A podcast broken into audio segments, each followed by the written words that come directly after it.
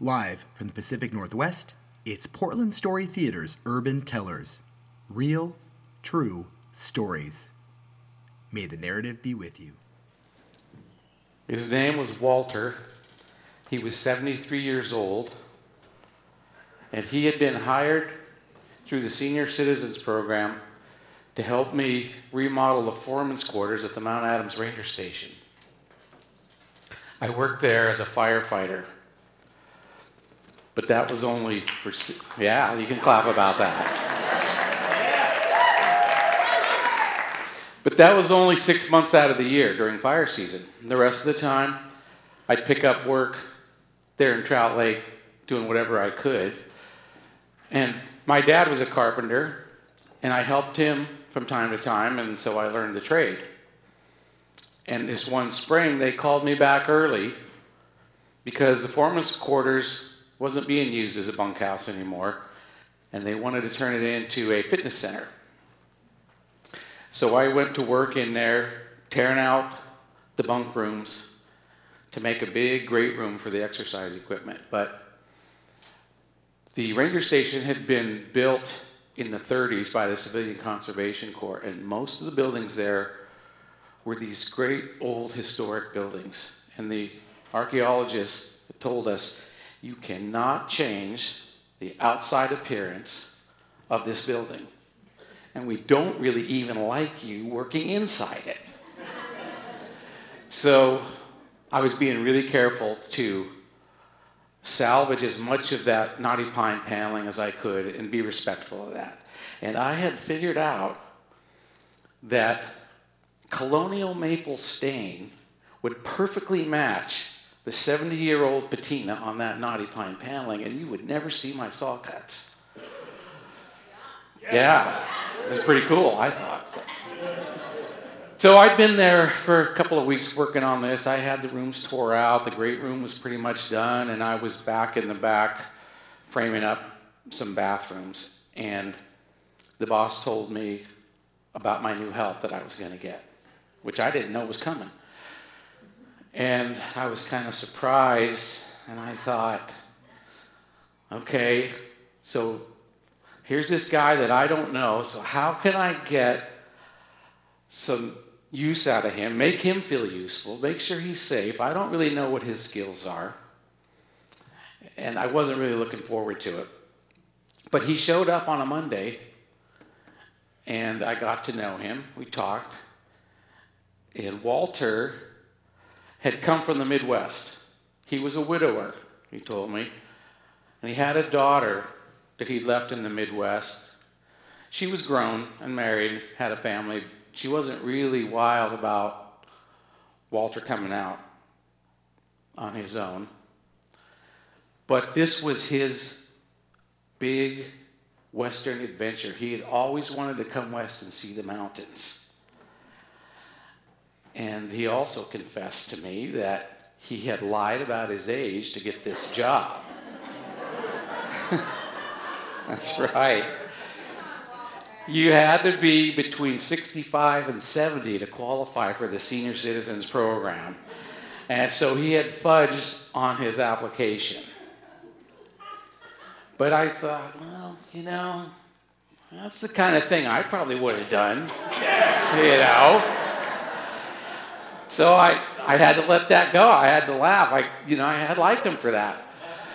So we went to work and um, I asked him how he felt about sanding. I thought, you know, before I give him any power tools, let's just see what this guy can do. And he was okay with that. So he sanded boards for me all that Monday. And uh, I was working in the back. And the next morning he came in and I was standing in the back holding my cup of coffee, looking at the job like I did every morning, thinking about what my next move was going to be. And Walter came in and he came walking back and he was rubbing his arm. He said, Just call me Old Stiffy.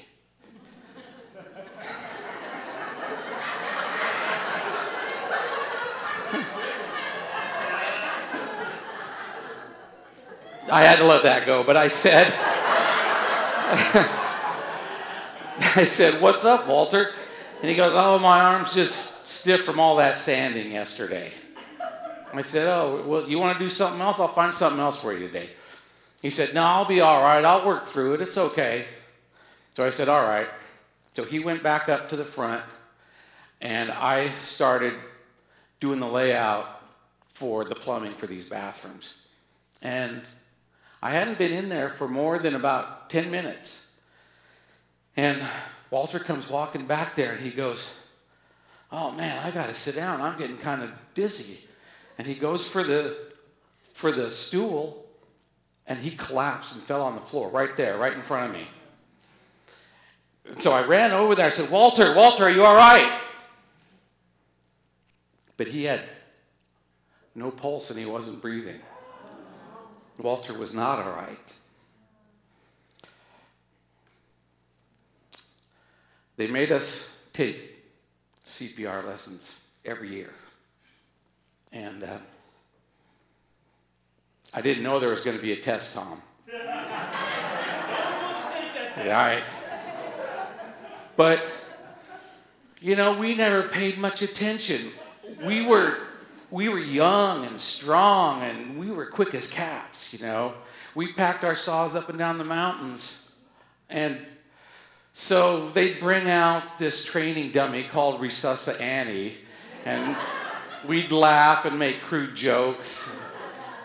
And, um,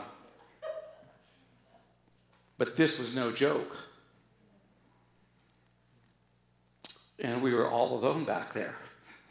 So I started giving him CPR. I, I started giving him chest compressions and a couple of breaths. But one of the things they teach you is you have to get help. You cannot do it by yourself. You can't save a life by yourself. And you've got to get some help. And there was a phone on the wall right there. It was two steps away.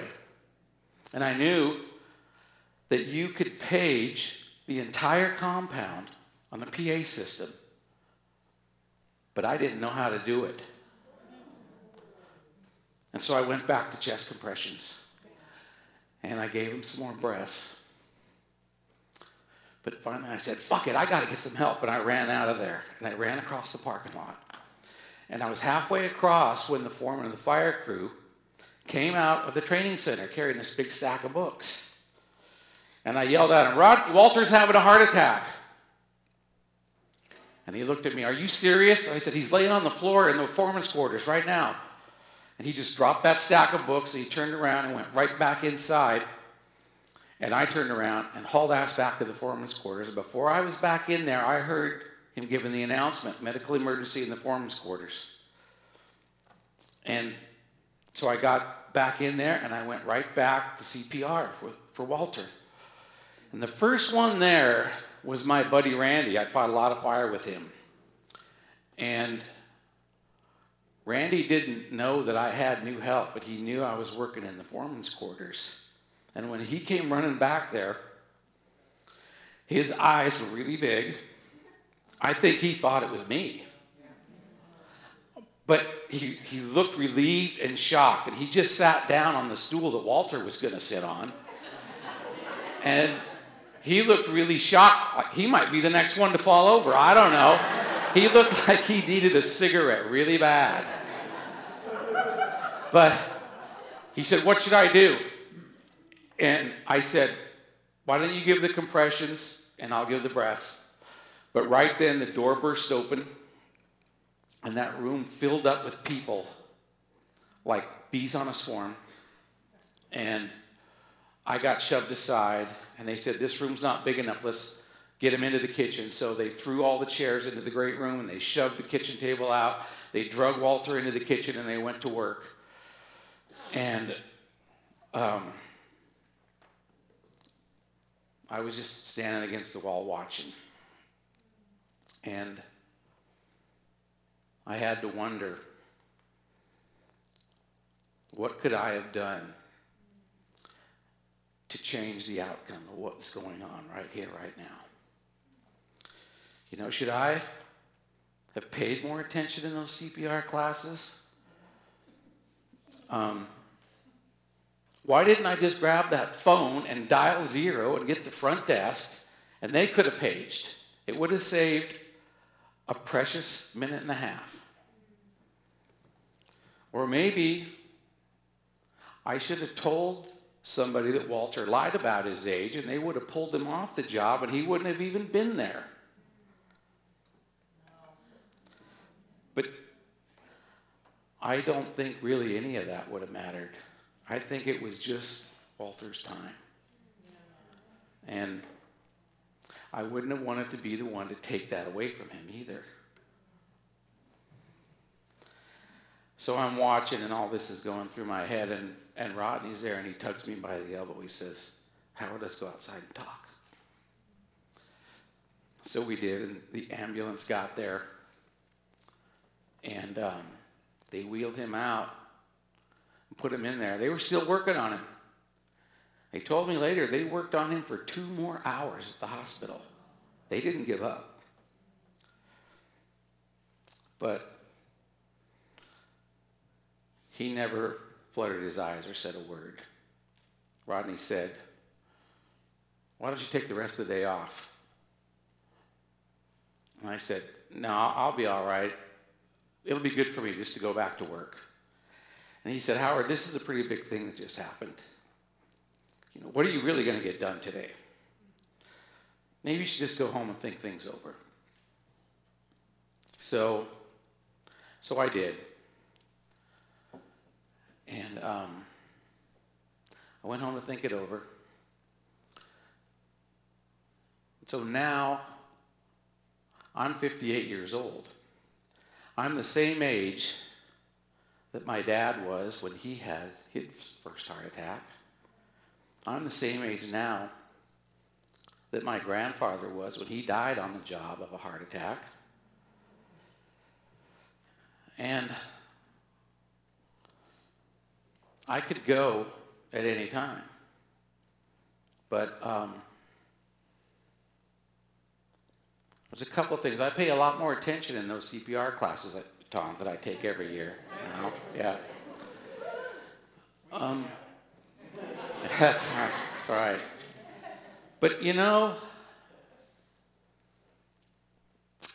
I think I want to be like Walter. One minute, Walter was on his great Western adventure, and the next minute, he was out of here, gone off to wherever his wife was. And what more could I ask for than that? So,